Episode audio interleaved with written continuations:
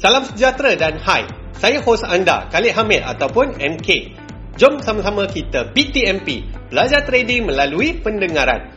Untuk info lanjut mengenai TFS Price Action Trading dan bagaimana kami boleh membantu anda untuk menjadi trader yang profitable, layari tfspriceaction.com.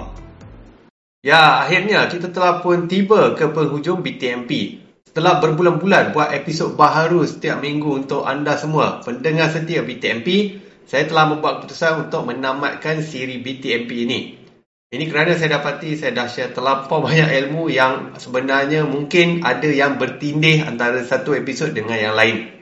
Serius, saya rasa saya dah banyak sangat share tips tentang trading terutamanya mengenai psikologi trading. Selain daripada itu, saya juga ajar teknikal melalui podcast. So bayangkan dalam BTMP ni anda sampai tahap boleh belajar teknikal dengan hanya menggunakan pendengaran. Dalam episod akhir ini, saya akan berikan rumusan menyeluruh BTMP dalam episod akhir ini. So, apakah ada key points ataupun key learning points daripada semua BTMP yang telah pun dibuat? Tapi saya nak wajibkan anda semua dengar semua episod BTMP ini berulang-ulang kali. Ada 30 episod kesemuanya, dengarkan setiap episod tu sekurang-kurangnya 3 kali barulah anda betul-betul boleh dapat manfaat ataupun ilmu yang maksimum daripada episod tersebut. Tujuan utama saya buat PTMP ni sebab nak memudahkan orang untuk belajar. So, sampai-sampai anda sibuk dengan kehidupan sehari anda, anda driving ataupun workout, anda masih lagi boleh belajar trading. Anda hanya perlu gunakan telinga ataupun pendengaran anda sahaja. Setiap kali dengar BTMP tu, kalau boleh, anda ingat balik apa yang saya ajarkan dan yang seeloknya adalah anda tulis. Ya, anda kena tulis semua poin-poin penting yang saya sampaikan dalam sebuah buku khas. Dan kalau anda sudi, sila tinggalkan review yang positif untuk BTMP di semua platform iaitu podcast, Spotify dan juga YouTube. Dalam episod ini, saya juga akan petik beberapa episod lama supaya anda boleh refer balik kepada episod tersebut untuk tajuk-tajuk penting yang tertentu. Selain itu, salah satu sebab kenapa saya buat BTMP ni adalah supaya saya boleh menjadi pusat rujukan untuk mereka yang ingin mencari jawapan sebenar kepada semua persoalan yang ada dalam trading. Contoh mudah yang saya boleh bagi adalah mungkin anda tertanya-tanya, betul ke boleh dapat 100% sebulan? So jawapan dia adalah boleh tapi sebulan sahajalah. Okay? Sebulan saja. Lepas tu dah tak dapat. Sebab dah MC ataupun total loss. Yang realistiknya adalah 5 ke 10% sebulan. So inilah contoh-contoh persoalan yang mungkin anda tak akan ada jawapannya dalam social media. Dan anda mungkin tak terfikir untuk contact saya directly melalui semua platform social media. Jadi saya buat podcast dan saya jawab semua soalan-soalan penting ini dalam satu platform. Baiklah, dalam episod akhir ini, saya akan berikan rumusan keseluruhan tentang persoalan ataupun saya nak bagi tips macam mana nak jadi trader yang berjaya. Yang pertama sekali adalah anda perlu buat trading business plan terlebih dahulu. So, apakah dia trading business plan? Trading business plan ni ada enam komponen yang anda kena jawab dan perkemaskan dahulu sebelum anda boleh jadi seorang trader yang bagus. Anda boleh rujuk kembali kepada episod nombor 20 iaitu enam komponen penting dalam trading business plan. So, apakah dia enam komponen tersebut? Yang pertama sekali adalah purpose ataupun target anda sebagai seorang trader. Yang kedua adalah anda punya financial stability. Yang ketiga adalah anda punya trading rules. Yang keempat adalah anda punya trading strategy. Yang kelima adalah anda punya daily routine. Dan akhir sekali yang keenam adalah bagaimana anda akan menghadapi cabaran dalam risk management berserta dengan psikologi. So itulah ada enam komponen penting yang anda kena tackle terlebih dahulu sebelum anda boleh jadi seorang trader yang berjaya. Malah sebelum anda buat benda-benda lain, pastikan yang anda ada trading business plan ni terlebih dahulu. Ada ke orang buat business lepas tu baru dia nak buat plan? Baru dia nak buat cash flow projection, P&L projection, nak buat market research, nak buat uh, apa ni? Nak buat SWOT analysis tu semua. Of course not. Kita akan buat semua tu sebelum kita mulakan business. So macam tu juga dengan anda. Okay, anda kena buat dulu trading business plan anda sesolid ataupun selengkap yang mungkin sebelum anda boleh jadi seorang trader yang progresif. Sekali lagi saya nak bagi tahu, episod 20 adalah di mana saya akan berikan penerangan yang terperinci mengenai trading business plan. Kalau anda tak tahu nak buat macam mana, anda tak tahu apa soalan-soalan yang anda nak jawab dalam trading business plan, anda boleh dapatkan panduan TFS Pack Pacer. Dalam tu semuanya saya dah bagi tunjuk ajar. Jadi itulah dia tips yang pertama iaitu anda wajib buat satu trading business plan terlebih dahulu. Terpeganjak pula kepada tips yang kedua iaitu anda kena berikan perhatian terhadap risk dan juga modal. Anda kena berpijak kepada bumi yang nyata. Modal besar untuk besar, modal kecil untuk kecil. Begitu juga dengan risk. High risk, high return. Low risk, low return. Approach yang terbaik dalam trading adalah gunakan modal yang besar dan kemudian target ataupun risikokan sekecil mungkin modal anda. So, walaupun anda sekadar membuat 5 to 10% sebulan, dengan modal yang besar anda masih lagi boleh mengubah hidup anda bila modal anda sangat-sangat besar. Tapi saya tahu bukan semua orang ada confidence untuk pergi kepada prop trading dan mereka lebih suka trade dengan broker. Itu tak ada masalah. Tapi anda kena ingat yang modal besar untung besar.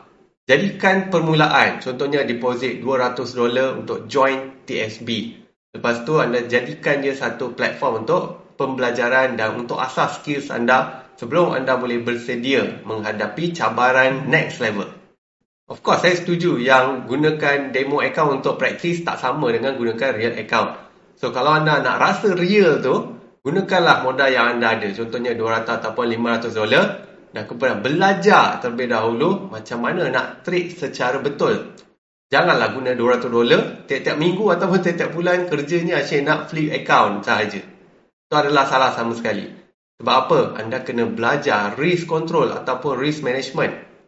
Itulah the tips yang kedua saya nak bagi. Iaitu berikan perhatian terhadap risk management anda kena belajar untuk take losses. Losses ni adalah pasti dan banyak. Kebanyakan trade anda akan berakhir dengan loss. Tapi kenapa dengan banyak loss anda masih lagi boleh jadi profitable? Jawapan dia adalah sebab reward.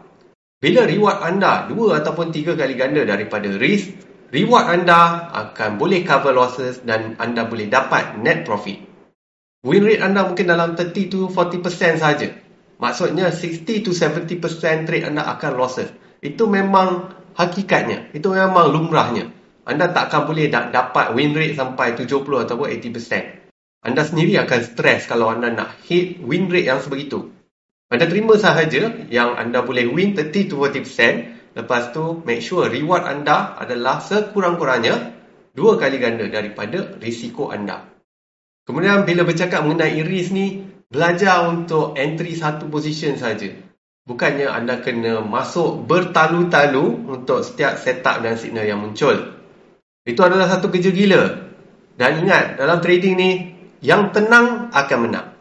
Dalam satu hari, jangan loss lebih daripada 1%. Bila anda loss sikit ataupun risk anda kecil, anda boleh survive lama.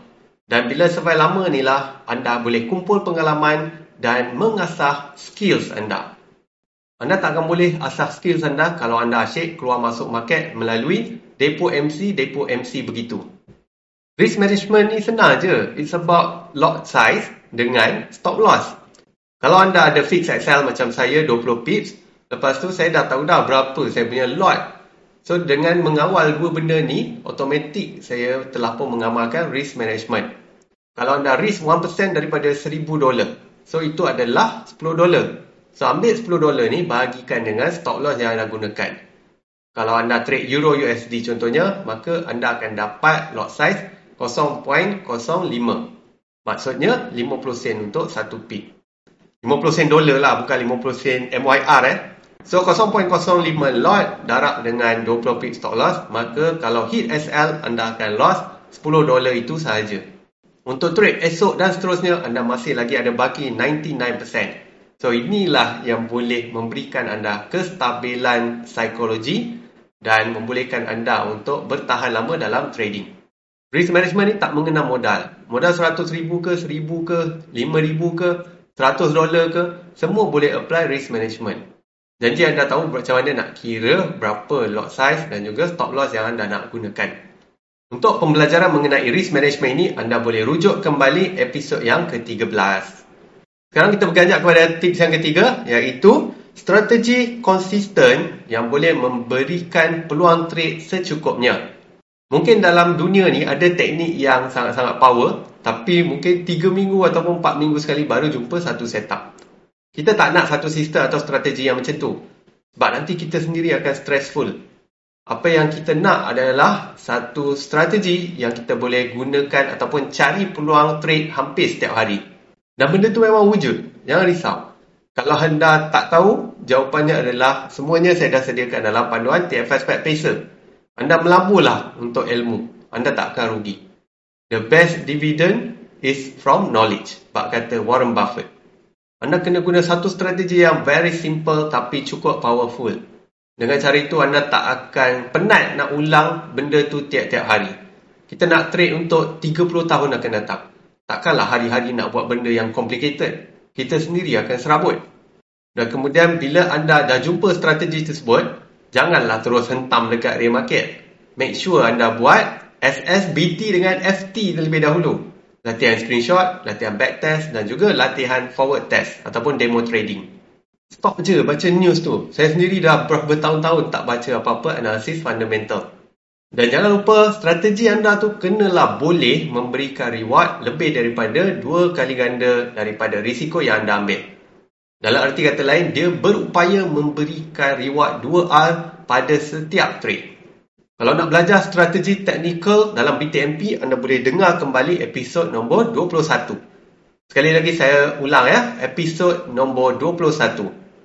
Ada beberapa prinsip yang anda kena apply dalam trading anda. Contohnya macam trade what you see, go with the flow dan hijau by merah sell.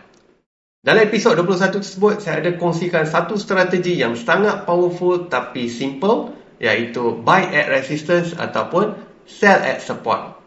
Kenapa strategi ini very powerful dan berkesan? Anda kena dengar balik episod tersebut. Okay? Tips yang keempat adalah sangat-sangat kritikal iaitu mengenai anda punya psikologi. Berikan perhatian yang serius mengenai psikologi trading. Ramai yang cakap yang trading ni 80% psikologi, 20% saja risk dengan technical. Ada juga yang kata setinggi 90%. Saya setuju. Sebab apa? Teknik ni very simple. Begitu juga dengan risk management. Kira SL dengan lot size je. Apa yang susah sangat?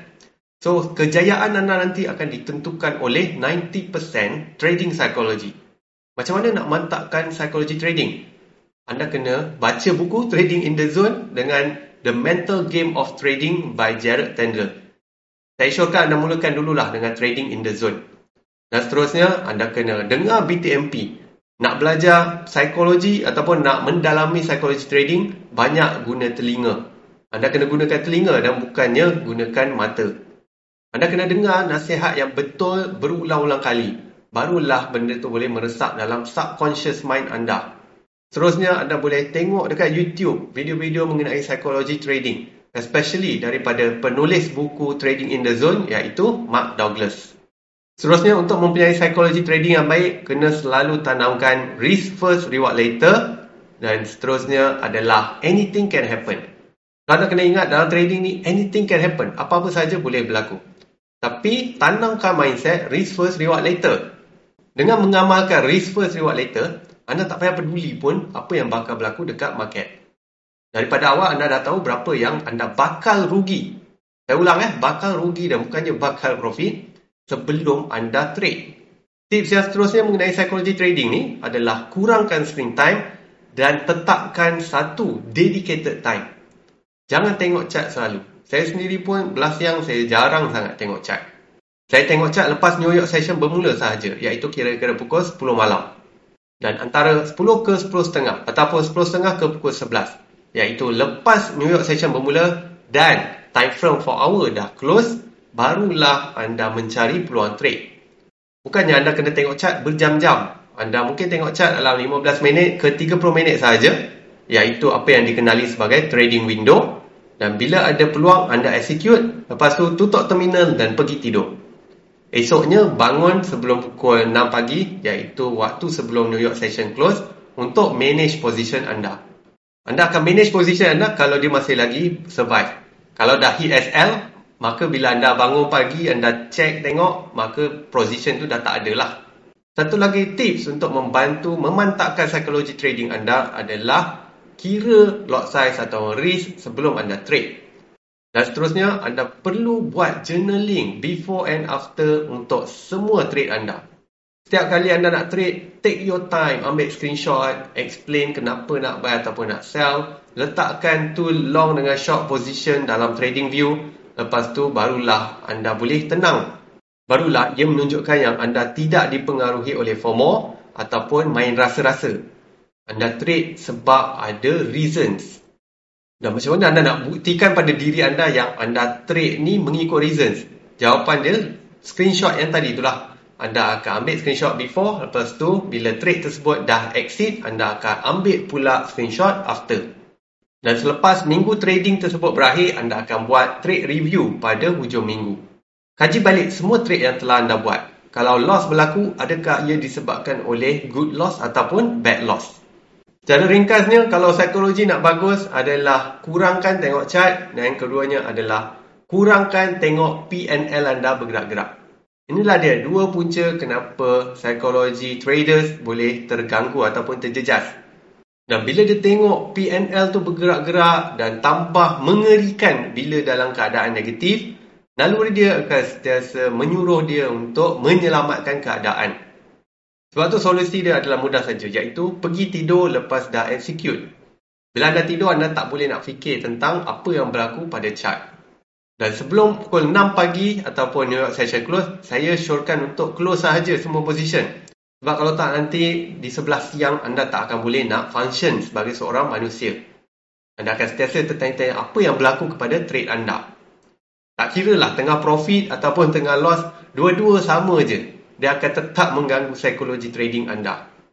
Sebab tu kalau nak psikologi trading ni bagus adalah anda execute cepat-cepat lepas tu tidur. Dan kemudian jangan hold position lebih daripada satu hari. Dan akhir sekali tips saya yang kelima adalah anda perlu berusaha secara konsisten dan berikan masa yang secukupnya. Kejayaan tidak akan datang dalam tempoh yang singkat. Tapi dalam trading, ianya tidaklah begitu lama. Kalau anda dengar podcast saya sebelum ni, ianya mengambil masa sekitar 6 bulan ke 12 bulan sahaja. Provided ataupun dengan syarat anda bermula dengan ilmu yang betul lah. Kalau anda masih lagi newbie dan anda dapat ilmu yang betul daripada awal, maka anda boleh menguasai trading dengan lebih pantas. Kalau dah 5 tahun ataupun 10 tahun anda jadi loser, of course anda kena ambil masa yang lama untuk kikis habit yang lama dan install habit baru yang betul. Dan jangan lupa pepatah keramat yang sering saya kongsikan dalam podcast iaitu How you do one thing is how you do anything. Anda tak boleh berdisiplin dalam trading kalau anda tak berdisiplin dalam kehidupan seharian anda. Sebab itulah pentingnya untuk anda outline kesemuanya dalam trading business plan. Dan untuk ada masa untuk trading, buat latihan, belajar dan sebagainya, sebab tu anda kena outline ataupun senaraikan rutin harian anda daripada awal. Bila ada rutin dan kita tahu pukul berapa kita kena fokus ataupun commit, barulah kita boleh buat benda tu. Janganlah nak buat latihan tu ikut suka hati ataupun ikut bila ada masa saja. No, anda sendiri yang kena tetapkan satu masa yang konsisten. Sebab apa? Kalau nak kata busy, semua orang busy. Nak kata tak ada masa, semua orang pun tak ada masa. Okay? So, anda sendiri yang menentukan masa anda. Sebelum boleh trade dengan baik, anda kena uruskan kewangan anda dengan baik. Dan sebelum urus kewangan anda dengan baik, anda kena uruskan masa anda dengan baik terlebih dahulu. Trading sukses ni memang mengambil masa untuk anda capai. Anda kena bagi masa 6 bulan ke 12 bulan macam yang saya cakap tadi. Sebab dalam tempoh tersebut, anda akan lalui pelbagai senario asam garam dalam trading. 1001 senario dan kejadian akan berlaku dalam trading ni hit SL dulu sebelum pergi. Sikit lagi nak cecah TP, dia reverse. Anda tak close profit yang dah 2R. Lepas tu jadi loss terus. Dan macam-macam lagi anda akan lalui. Dan bila cakap pasal kalender pula, anda akan lalui FOMC, ATP, NFP, NFP, interest rate dan lain-lain lagi. Sebab tu anda kena berikan satu tempoh yang membolehkan anda untuk menempuh semua pengalaman ni. Anda kena ambil masa untuk bina habit yang betul pedulikan ataupun anda punya the power of ignorance kena betul-betul kuat. Jauhi toksik dalam media sosial. Jangan terlalu tumpukan perhatian kepada PNL. Sebagai trader, anda kena buat decision yang baik pada setiap trade. Make the best trade money is secondary. Bak kata Dr. Alexander Elder. Jangan fikir bagi masa tu untuk grow account anda. Jangan fikir macam tu. Anda bagi masa supaya anda boleh grow skills dan juga pengalaman anda. Itu adalah yang lebih mustahak. Sebab tu jangan fikir pasal PNL. Jangan fikir pasal nak grow account. Jangan fikir pasal nak buat profit. Sebaliknya, gunakan tempoh 6 ke 12 bulan tadi untuk anda mengasah skills dan juga pengalaman anda. Berapa lama masa anda perlu bagi sebelum boleh nampak hasil, itu semua bergantung pada usaha anda dan dah berapa lama anda screw up. Kalau tanya saya, newbie lagi senang nak berjaya berbanding dengan orang yang dah terlampau lama screw up. Sebab bila dia nak build habit yang betul, sentiasa akan ada dugaan dan dia akan tetap bawa perangai yang lama. Sebab tu dia akan ambil masa yang lebih panjang untuk transform ataupun evolve diri dia. Dan seperkara lagi, anda kena realistik dan berpijak di bumi nyata mengenai trading. Anda jangan terikut-ikut dengan hype dekat social media. Semuanya tu kebanyakannya lah bohong belaka. Mereka hanya paparkan yang baik-baik ataupun yang indah-indah belaka. Profit semua tunjuk. Tapi bila loss semua sorok. So itulah yang selalunya orang buat untuk marketing. Dalam trading, takkan boleh menang semua. Anda akan win 30-40% sahaja. Untuk anda dapat net profit, reward anda kena besar daripada risk anda. Itu sahaja jalannya. Mengenai the power of ignorance yang saya cakapkan tadi, anda kena ignorant dengan toxic dalam social media ni. Anda hanya perlu fokus kepada you and you and you yourself sahaja. Sebab dalam trading ni anda tak perlu nak bergantung pada sesiapa. Anda berjaya atau gagal, semuanya tu tertakluk kepada usaha anda. Dan sebelum berusaha, kenalah ada ilmunya dulu. Tak ada guna anda berusaha gigih, tapi apa yang anda usahakan tu adalah sesuatu yang salah. Contohnya anda nak kuasai skill full margin di mana anda perlukan win rate 100%, barulah anda puas hati dan dikira berjaya. No way man, itu tak akan berlaku. So kalau anda nak achieve benda yang salah, of course benda tu tak akan menjadi. Ada dua benda yang telah saya buat dan saya masih lagi buat untuk membantu para trader seperti anda. Saya ada panduan lengkap trade cara pro iaitu TFS Pad Pacer. TFS Pad Pacer ni dalam bentuk buku, video tutorial dan juga private group. Private group ni ada lima orang analis kami yang hampir setiap hari share analisis yang berkualiti. Kalau anda jenis lambat ataupun susah nak faham bila baca buku, ada 35 video tutorial yang telah pun disusun dengan sistematik untuk membantu anda memahami trading. Dan dalam buku itu sendiri, hampir 400 muka surat ada latihan-latihan yang disediakan untuk meningkatkan ataupun memantapkan pemahaman anda. Serius, ia adalah satu panduan lengkap yang sangat-sangat membantu anda untuk menjadi seorang trader yang lebih profitable. Strategi yang mantap dah dikongsikan risk management yang betul dan macam mana cara nak mengukuhkan lagi psikologi trading anda pun saya ada share dalam tu. Anda nak tahu kriteria broker dan prop firm yang baik pun saya ada berikan dalam tu. Senang cerita, ianya memang sebuah panduan lengkap trade cara pro yang anda wajib dapatkan kalau anda belum dapatkannya. Reviews dan 5 star rating banyak kami dapat melalui platform Shopee dan juga platform kami sendiri. Malah kami tawarkan money back guarantee selama satu tahun. Anda boleh mencuba panduan tersebut tanpa apa-apa risiko. Kalau anda serius nak berjaya dalam trading, jangan kedekut dengan diri anda. Don't be cheap to yourself. Ianya tak mahal pun. Dia bukan macam ambil degree kena spend RM50,000. Lepas tu belajar pula 4 tahun ke 5 tahun. Lepas belajar, kerja belum tentu lagi dapat. So untuk anda dapatkan panduan pacer ni hanya beberapa ratus ringgit, ianya sebenarnya adalah sesuatu yang no-brainer. Potensi pendapatan adalah tanpa had dan market sentiasa ada untuk trading. So jangan risau, lepas dah belajar tiba-tiba market tutup. Okay? Itu tak akan berlaku sama sekali. Itulah dia salah satu benda yang saya buat untuk membantu para traders. Dan yang kedua adalah channel Trade Sambil Belajar ataupun TSB. Dalam channel tu saya dah buat analisis dan saya kongsikan setup dan signal yang berkualiti sahaja setiap hari. Alhamdulillah dalam 8 bulan channel tersebut berjalan setiap bulan kita hit double digit reward. Paling rendah 15R dan paling tinggi sampai 60R sebulan. Maksudnya kalau anda risk 1% per day, maka anda dapat 15 ke 60% sebulan. Itu kalau anda risk 1%. Kalau anda risk 5%, maka anda punya pulangan tu adalah berkali ganda lah daripada yang saya sebutkan tadi. So channel tu adalah percuma saja, tak ada yuran yang dikenakan. Syaratnya cuma perlu buka akaun dengan Pepperstone dan kemudian deposit 200 dolar. Lepas tu anda akan dimasukkan ke dalam channel tersebut dan anda boleh follow signal yang saya kongsikan hampir setiap hari. Ianya cukup realistik sebab akan ada yang profit dan akan ada yang loss. Tapi dah 8 bulan channel tu berjalan, tak pernah lagi ada losing month. Sebab tu saya selalu cakap, some week you make money, some week you lose money. Tapi every month you can make money. Jadi sampai di sini sahajalah episod akhir BTMP ini. Terima kasih yang tak terhingga saya ucapkan kepada anda semua yang setia menyokong BTMP daripada episod pertama sampailah sekarang. Serius, saya sangat-sangat enjoy buat podcast ni kerana ianya sangat-sangat uh, mudah untuk dihadam dan ia dapat membantu memberi ilmu kepada para traders. Apa yang saya sampaikan semuanya adalah 100% benar, realistik melalui pengalaman 17 tahun sebagai seorang trader dan 13 tahun sebagai seorang pengajar. Banyak sangat feedback positif yang saya terima mengenai BTMP ini. Jadi terima kasih banyak-banyak atas sokongan anda semua.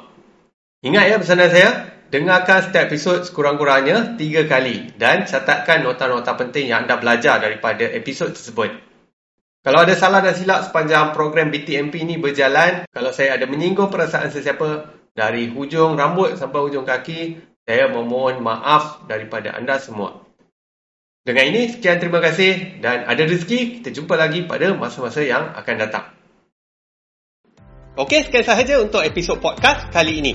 Semoga bermanfaat dan ingat ya, teachers learn the most. Share episod podcast kali ini dengan sekurang-kurangnya tiga orang rakan anda. Untuk info lanjut mengenai TFS Price Action Trading dan bagaimana kami boleh membantu anda untuk menjadi trader yang profitable, layari tfspriceaction.com. Selamat maju jaya dan kita jumpa lagi dalam episod yang seterusnya.